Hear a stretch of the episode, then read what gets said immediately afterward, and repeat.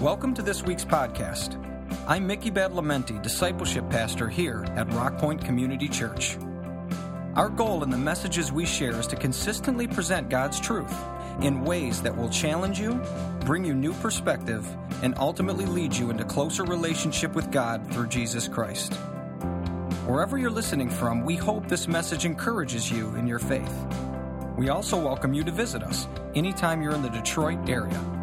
Our Sunday services are at 9 and 11 a.m. and include a full range of children's programs as well as a ministry specifically for children with special needs.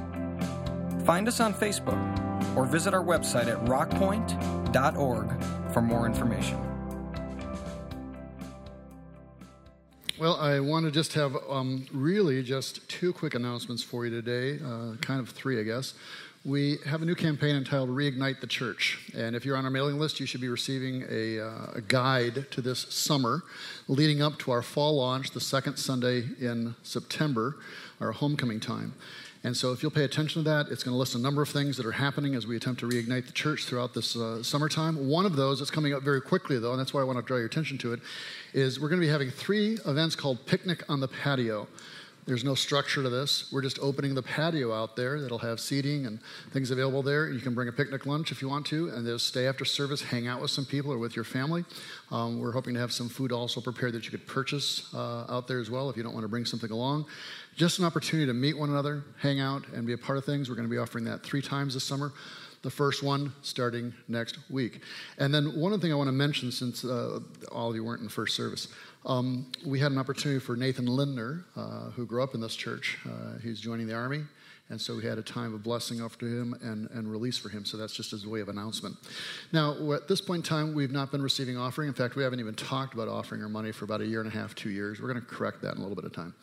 Um, but what we have been doing is online, or there's a box in the back. Do as you need to do on that. But we don't want to uh, go past the point of that as an act of worship. So before we dive into things today, if you would join me in prayer, please. Father, we come before you and we thank you. All the blessings you've given us, whether it's a child, uh, whether it's our job, whether it's certain resources or talents or abilities or just the air we breathe, comes from you. And in thanksgiving, uh, we give to you our tithes, we give to you offerings freely, without compulsion, without manipulation, Lord. We lay them at your feet as a, as a statement of our priorities, as a statement of our commitment to the furtherance of your word and your purposes, and mostly just as gratitude to you. So, God, as these things are committed to you, whether it's online or in the service today, we, um, we give them to you freely. We ask that they be used with wisdom and integrity for your purposes. And now, Lord, today, unpack your word, I pray, by your Spirit. Address our hearts and our minds. And let us be changed, I pray, by our gathering. In Jesus' name, amen. Today, I want to begin a three part series entitled The Time Is Now. And um, in this series, I want to begin by talking about uh, a little bit of an author briefly. I don't know how many of you have ever heard of a guy named Alvin Toffler. Anybody? Be shocked if many of you knew. He was a big name back in the 70s. Um, he was one of the first futurists, ones who try to grasp what was happening and where trends were going. He wrote a very well known book called Future Shock. Now, the premise of the book was this that future shock was a state of distress or disorientation due to rapid social or technological change. In other words, things are happening so fast, so quickly, that we can't even adjust to it. So we're kind of shocked by the rapidity of, of the change that's taking place. And as a result, we are distressed by it or we are disoriented by it. We have experienced something like that in this past year and a half. The pandemic has incredibly accelerated certain trends that were already on the way.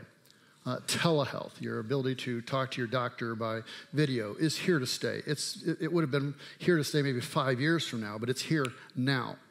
Um, working from home for a vast grouping of people is here now uh, faster than it would have been, but it's here to stay.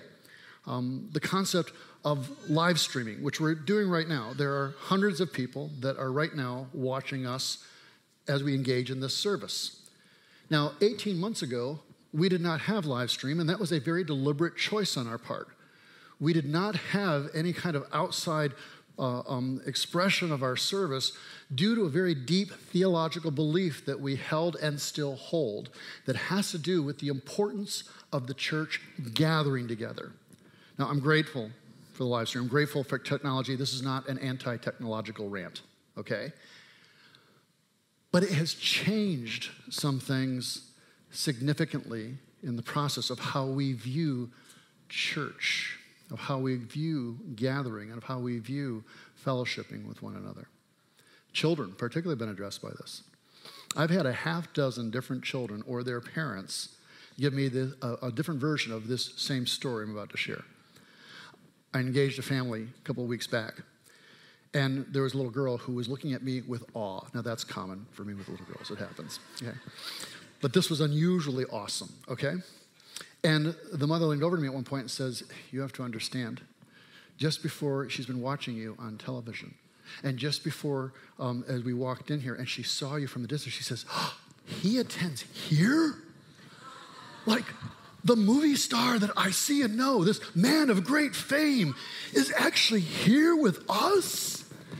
I've had at least six different versions of this, okay, from different children that have been shocked because television is legit. If you're on television, then you're major, okay? I mean, it's like the internet. If you read on the internet, you know it's true, okay? And so for these kids, and for these parents, they see it. Now, some churches gravitate to that. This is no longer um, a platform, it's a stage. And I'm no longer a pastor, I'm, I'm a performer or a personality. And you, you're not a congregation, you're my audience. And so church slides into a vein that was never intended. Because as we said before, we are not performers. We are not personalities or politicians. We are pastors that are upon this place here. And this, this may be a platform, but it is never a stage. You are not an audience, you are a congregation. And that has deep and profound meanings and differences. Now, again, I'm grateful for the live stream. It's allowed some of our people who have been homebound to engage. It's allowed friends of ours who are only here for a week or two and would have been completely cut off from the fellowship to continue to engage. I met someone after first service. They've been attending for two years, but I haven't seen them because for a year and a half of that it was separated. But they were engaged through the live stream. So we're grateful for that. I'm grateful and I'm watchful for it. I love the fact that when I was out of town, I was able to keep track of what was going on here and then send notes. Okay, you guys screwed this up. You did this. I didn't do that. But I love the fact that I was able to engage. It's a great feature. But I'm also watchful because there's a change in thinking that can occur. And studies have already borne this out nationwide. For some individuals, they are going to attend by live stream alone for good. To them, it's an intellectual exchange. It's not the dynamic of a gathering. And so I can get that intellectual exchange by, by just tuning in to not just this place, but to any place. At, at our height of live streaming last year, we had over 3,000 people that were viewing in. Now, that's because some people's other churches or other gatherings didn't have effective live stream, perhaps, or maybe just casually going by, channel surfing. And so it changes the engagement or what I view church to be. And we're going to stay on live stream for good because it fits my lifestyle it doesn't interfere with the things I want to do. In fact, I can even pick the time and place. Other studies have shown that for a significant portion of people, that they are going to begin to attend only one in four Sundays. Only one in four. Perhaps this is your one today. If you're here present, if you're watching by live stream, yours is next week. I just have a word for you. And those other three Sundays, they're either going to live stream or they're just going to do what else they have planned to do. Other things press in, other things become part of stuff. I, I wake up and I'm tired, I just don't want to go to church. Or I wake up and I have other plans. Or I wake up and it's raining. or I wake up and it's sunny. You see, under that mentality, you win either way. It's so nice out, I just don't want to go to church today. It's raining out. Don't want to go to church today. And so this mindset enters in and creeps into the church. Now, I really believe strongly that our church is unique and exceptional in this manner. I, I, don't have fears in regards to this, but I do feel that something of this needs to be addressed and that we need to understand the theology that's behind this. And so, to that end, I take you to Exodus chapter 35, verses 1 through 3 in the Old Testament Exodus, Moses gathered all the congregation of the children of Israel together and said to them, These are the words which the Lord has commanded you to do. Work shall be done for six days, but the seventh day shall be a holy day for you, a Sabbath of rest to the Lord. And so early on, we see a day being set aside, not just an hour on a Sunday morning. We're talking an entire day set aside just to worship God and rest and be grateful and thankful and honor Him and worship Him a whole day set aside. Now, in this gathering, and as it goes forward, the church would take the same thing and shifted it to Sunday because that's the day that Christ rose from the dead. And so no longer do we worship on a Saturday, which was the original Sabbath. We now worship on a Sunday. But for 2,000 years, the church continues to gather based on this initial premise. On this day, as he gathers them, he does what would normally be in our gathering. He begins to instruct them in what God has said. And one of the very first things that's established in this chapter is the building of a tabernacle, a tent like structure that the presence of God would be in, and it rested in the center of the camp. A physical structure designed for worship in the center of the physical aspects of the encampment of the children of Israel. Later, this tabernacle becomes the, um, uh, the blueprint for the temple that we find in Jerusalem.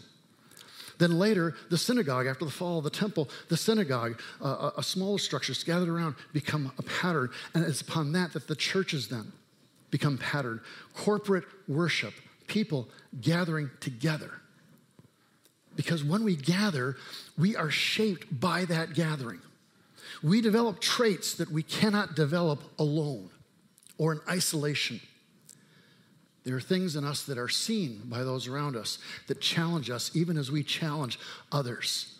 There's something unique in gathering in just the relational aspect and the shaping of our character and of our very nature. In Matthew chapter 18, verse 20, Jesus spoke and said, Where there are two or three gathered together in my name, I am there in the midst of them. And we say, well, that means like two or three of us. That's really cool no matter what. There's, but notice, it's not that Jesus isn't there when there's just one of us. The Holy Spirit's present in any believer. And so there's a presence, but there's something uniquely of the presence of Christ when there are two or three gathered together. There's something about the gathering of the people of God that invokes the presence of Christ in a way that as we stand in isolation, just simply doesn't do for whatever reason. We go along to Acts chapter 2. And the day of Pentecost came. All the believers were gathered together after Christ's death and resurrection. They're all gathered together again in one place. And suddenly there was a noise from the sky, which sounded like a strong wind blowing, and it filled the whole house where they were sitting. So they're gathered together when suddenly the Holy Spirit comes and there's this sudden empowering, this, this powerful, significant moment that begins to happen. When we gather together, not only is there something changing and challenging us as individuals, not only is the presence of God there in a unique way and form, but powerful things can happen. Healings can take place, transformation of hearts and minds. There's all sorts of things that can happen in that moment. What came out of this was, was an evangelistic move that 3,000 people got saved in that very day. The chapter ends in the 42nd verse where it says the result of it was they devoted themselves. They said, This is great, us gathering together. This is powerful, what's going on. We're going to devote ourselves to, to teaching and to fellowship and to the breaking of bread and to prayer. We're going to, we're going to regularly do this together and gather. And it didn't just happen with these 120 that now drew the 1,000. It continued to be a feature of the church. In Acts chapter 5, verse 12, the apostles performed many signs and wonders among the people, and all the believers used to meet together in Solomon's colonnade. Solomon's colonnade uh, is also referred to as Solomon's porch. It was a series of columns that stretched on the outer portion of the temple area. And so the church would gather in this large public place on a regular basis and would just fellowship. They just hang out. In a couple of weeks, we're going to be starting up the um, Porch Cafe again. And uh, so, those of you that um, have a serious addiction, uh, at least coffee wise, uh, can get that taken care of uh, before service and then uh, pray for release from that addiction during the service, either way. We call it the Porch Cafe. It's not because there's a nice porch out there. After we finished the construction out there, we saw the columns that surround the atrium area there. And it reminded us of this passage of Scripture. So we call it the Porch Cafe with the idea of encouraging people to gather, to fellowship as the church. Do you want to know one of the most important parts of a Sunday?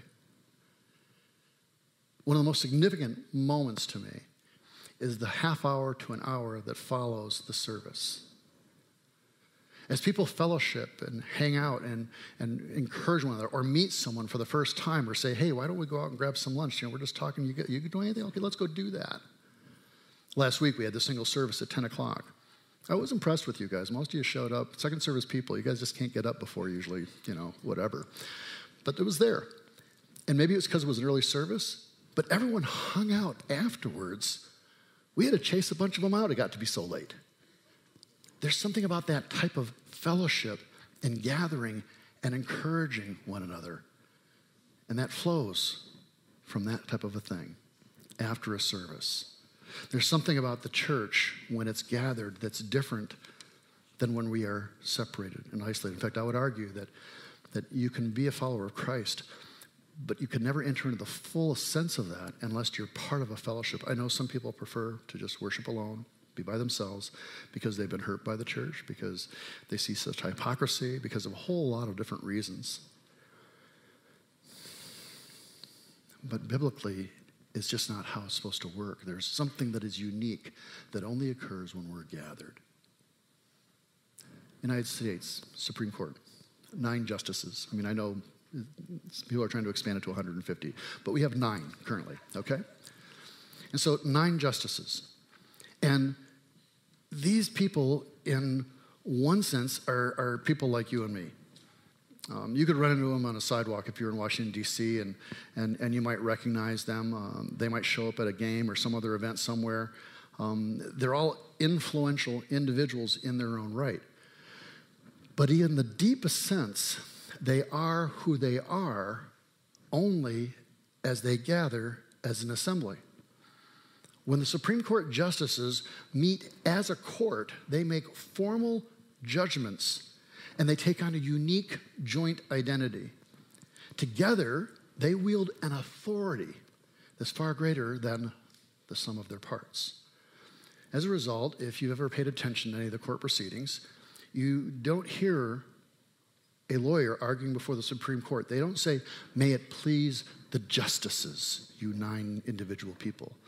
They say, May it please the. You guys got to watch more TV.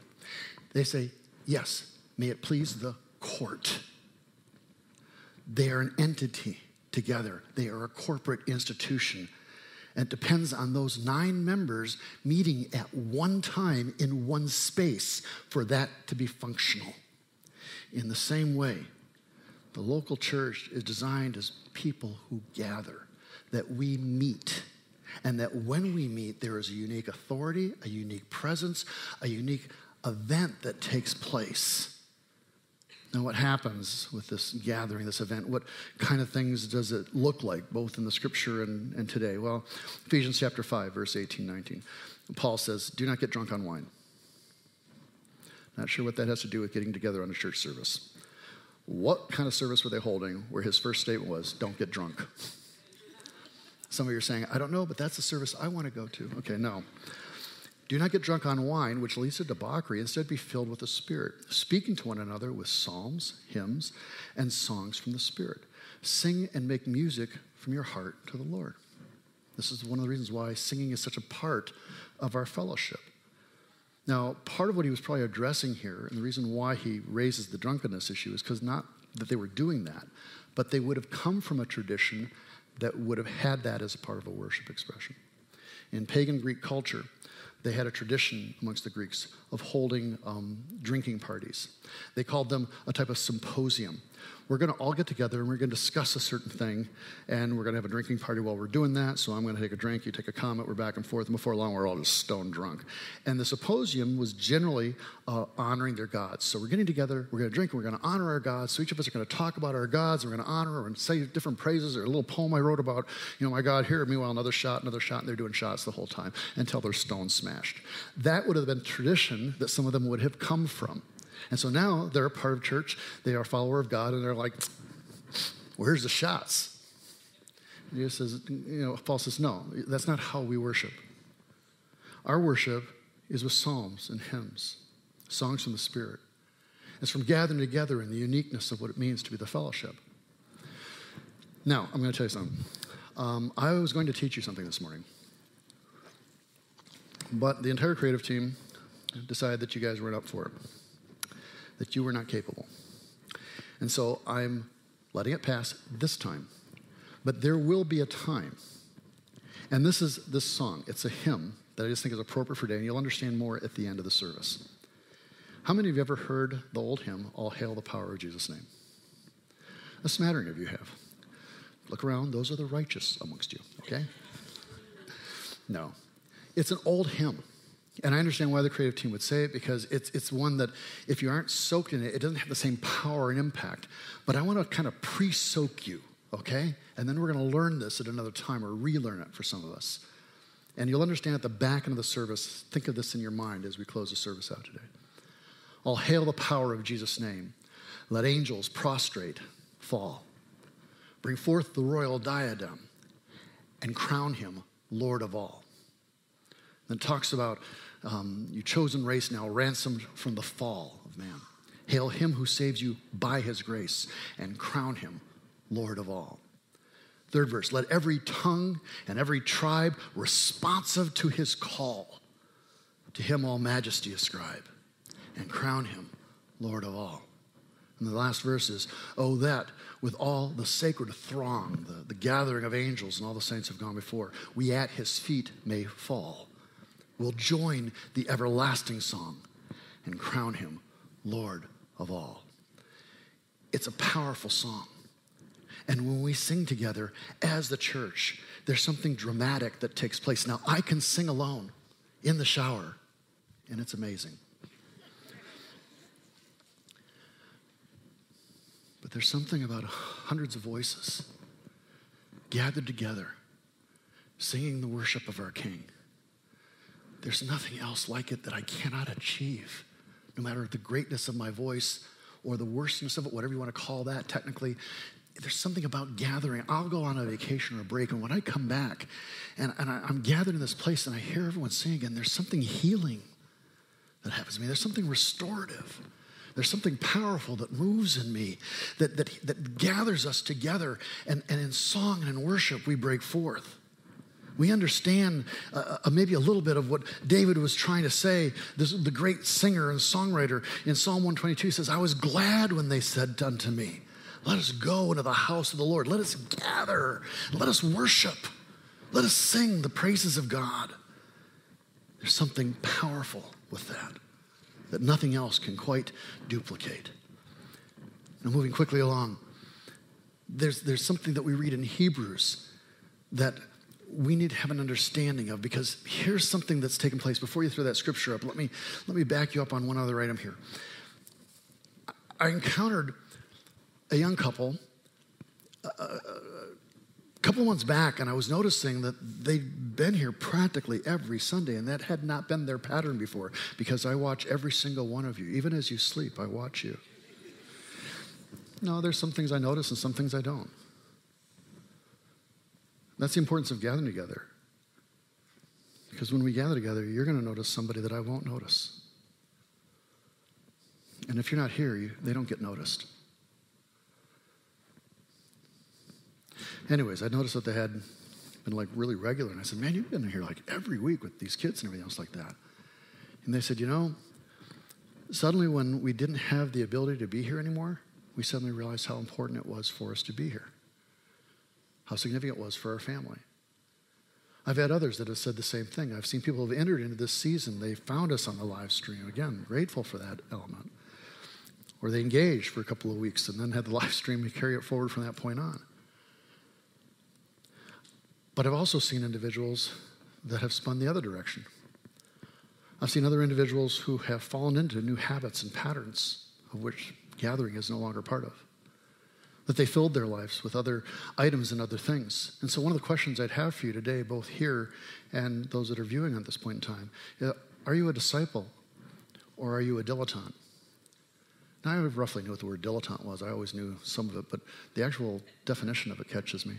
You see, a disciple means a learner under discipline.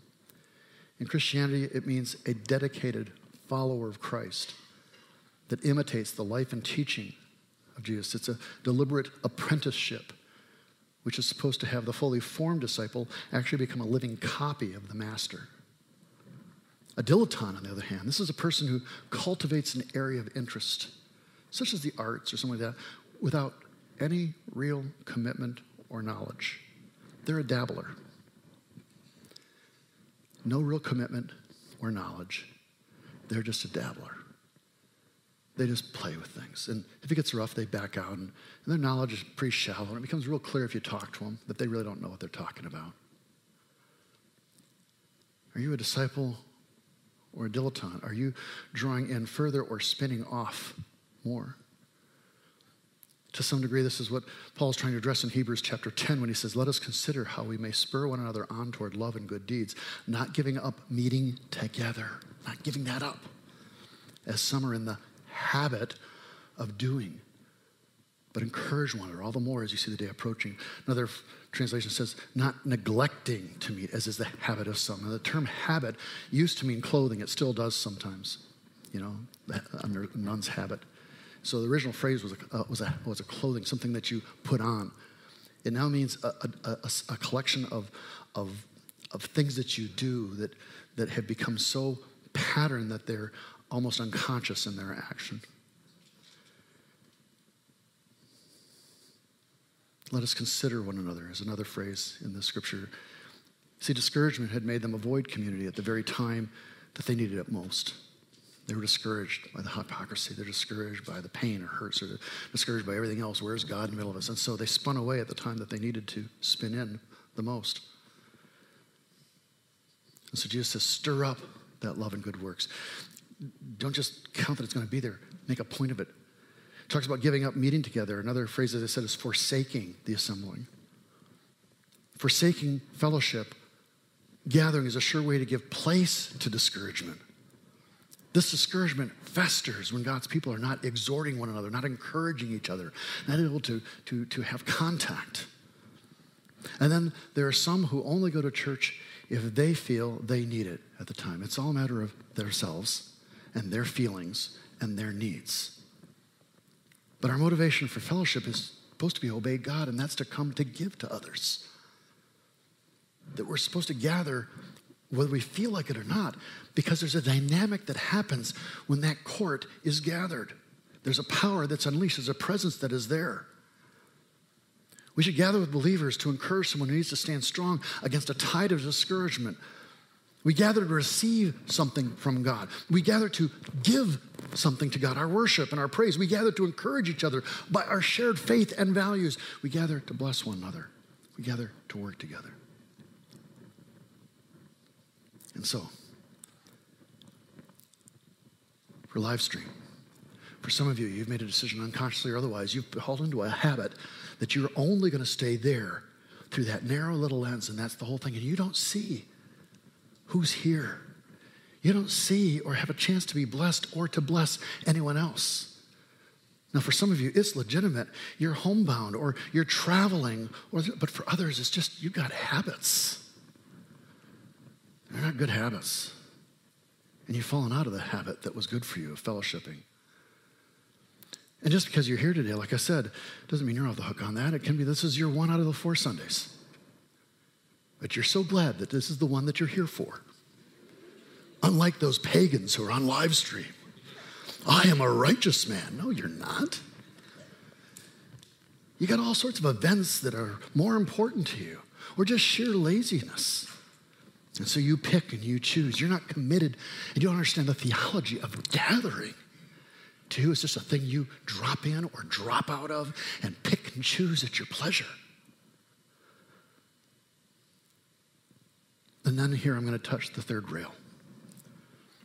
And this is where I'm going to really target a specific group parents. I do not understand you at all.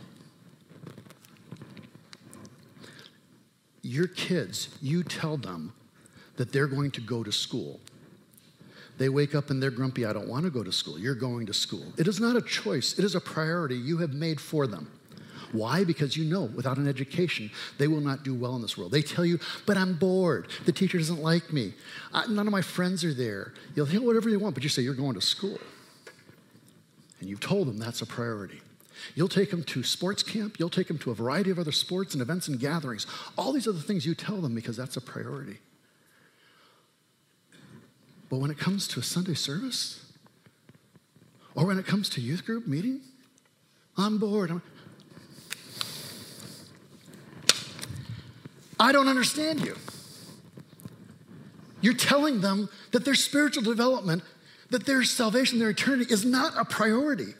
And then when they turn 20, you come to someone like me and you say, fix them.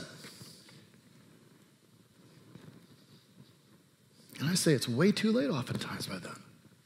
Okay, now that's my rant for the day. Let it wash over you. Just let it drift away. It was a bad dream. You're a great person. We set up all sorts of idols. We set up all sorts of things.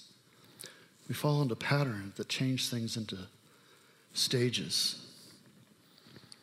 All these other things that can shape who we are. And we forget the importance, the uniqueness of gathering. And then I will say this, and I do believe that this is the vast majority, whether you're on live stream or here now I believe the vast majority fall into this fourth level, and that is that you are faithful followers of Jesus Christ. That you, you understand the importance of gathering. You understand there's a dynamic that happens like no other. You understand the importance of you ministering to others or being ministered by that. There's something special that connects in your brain. 1 Corinthians chapter 11 verse 33. So my dear brothers and sisters, when you gather for the Lord's supper, wait for each other. This morning, we're going to partake of communion together. And if you're a follower of Christ, you can join us. It is not, uh, or we're not uh, restrictive in that fashion. You don't have to be a member, just a follower of Christ. We've been using these little um, preset containers. And if you don't have one and you'd want one, I think some of the ushers are hopefully paying attention somewhere in here. In the first service, I know they were bringing them in. And if you wave a hand at you, they'll, they'll hand one to you. Now, it, it's, it's, you take off the first little flimsy, and that gives you the bread. And then you take off the deeper one, and it gives you the cup. So be careful, because if you peel off the cup, then you're stuck with this little wafer between two plastic things, and then you're really kind of screwed up. If any of you would like one, there's the ushers are passing around now. We're just going to take of this together in a minute of time, but don't rush. Don't rush right now. I just want you to understand the scripture saying that they would gather together for the Lord's Supper. This is also the last time that you're going to be taking communion, at least in this season of time, with these preset items. Starting uh, next August, we'll be taking what I refer to as full contact communion. Um, we'll be back with communion uh, being served. And uh, we're going to use a double cup process where the first cup will hold the bread and the other one will hold um, the wine, and you'll have that uh, to draw from. So today is the last time that you're going to hear the crackling of these things, at least in this season that we are in. Before we wrap this time up, I want to share with you something. When I was around eight, nine, ten years old, it was around eight or nine. Um, my sisters and I would play hide and seek in the house we lived in. And my sister, my older sister, who's five years older than me, um, always won. She won so many times, and it'd start in my bedroom all the time, at my bed.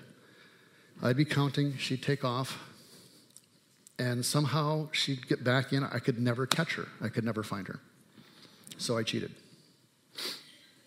I was nine, give me a break, all right? So I opened my eyes and I saw her go out and I saw which way she went. She turned right out of my bedroom. And so I knew she'd gone into her room, which was, we shared a common wall.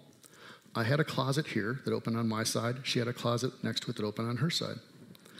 One time I actually went in and saw her enough that I saw her go into her closet. Ran back to my room and said, 10, no, I'm coming now. Run over, looked in her closet. She's not there. I look under the bed. Next thing I know, I hear she's back in my room free. Could never figure it out. Finally, she told me, after much torture, um, that there was a secret passage between her closet and my closet. Now, what she'd actually done was, and so she's saying she went to the closet, went through the secret passage, and goes to my room. What she'd actually done had grabbed hold of the pole, pulled herself up so that I couldn't see her. I went to look under the bed, she'd run back around and go into my room free. But what I was told by this incredibly deceptive human being was that there was a secret passage between my closet and her closet. And that set something in my brain, evidently, because it was like a day or two later, a couple of weeks, within a week, I had a horrible nightmare that there was a demon that came out of my closet at me. It really was disturbing. I mean, it was very real. Um, and it marked me in a certain fashion. From that point on, I could not sleep with the door to my closet open. I had to have it closed because everyone knows demons can't get through a closed closet door, you know? A little weak on my theology there. But it affected me. Now you think, well, that's, that's cute. No, I'm saying it affected me. I'm saying it became a habit for me to the point of OCD. I remember being in my college room at one point in time in my what would have been my uh, sophomore year, and on top of a bunk bed at one point in time with my roommate below, getting in bed, and I looked and I saw the closet was open, and I'm like, "The closet's open." It's like, yeah, so what? That's stupid, but it's open. Yeah, just turn over and ignore this. The closet is open. The demons are there. I climbed down from the bed and I closed the closet. I knew it was stupid. I knew it was ridiculous. But you see, a habit from an event had been so ingrained in me at that point in time that I, I had trouble overcoming it. I didn't toss that out until I was married. Once I was married, it's got to have the closet door closed. You know, it's like, and I broke that habit. We have all gone through a collective nightmare in this past year and a half. It wasn't false, it was real. We all shared it. And it's marked us all in different ways. Now, for some of us, it's deepened us and it's strengthened us. For others of us, it broke us. For some of us, our habits became stronger in our gathering, but for others, we found all sorts of different idols to pursue of events and activities, all sorts of flashier, brighter things, and we formed habits that were of a different nature coming out of that nightmare. I've tried to lay out for you today a theology of why it's important that we gather with an understanding for those that can't and for those that use our technology or other means for when we're traveling but that whenever possible that we prioritize that we come together because there's something unique with that that we set aside what other habits have been ingrained in us in this past year and a half nightmarish time. And then instead we come to meet. And so here we are today in this place gathered. Other members of ours scattered, but you're part of our fellowship still. And we're going to take of communion something that was about the real presence of Christ. As you prepare to do this right now, as you somewhere in the next few minutes of time, if you haven't already, gently peel off those things and prepare with the cup and the bread. I'm going to ask you to just listen to this song for a minute and let it not condemn, but let it convict us today and let us come to a point of repentance and understanding of what it means to be the church. We are the church. We are your people. We are strong and we are weak. We are wise and we are foolish. We are redeemed and we are struggling. But we are your sheep and we are your people. And so, Lord, we come before you today and, and we offer any habits that have interfered, any items that have gone to our head, anything that has changed our understanding of what it means to be your church. And this morning, before we take of this community together, we lay them on the altar at your feet. Father, I thank you. I never thought I'd say this, but I thank you for your church. I do. With all its faults and blemishes, which I share a good plenty of portion of, there's still something powerful and unique in it. I pray your blessing on this next half hour of our time. For those that are able to, others can't, and that's understandable too, Lord. I, ask that no one would be pressured in any way by statements made. So, Lord, um, guide us as we continue to seek what it means to be your church. Go with those as we are now scattered to gather once again. In Jesus' name.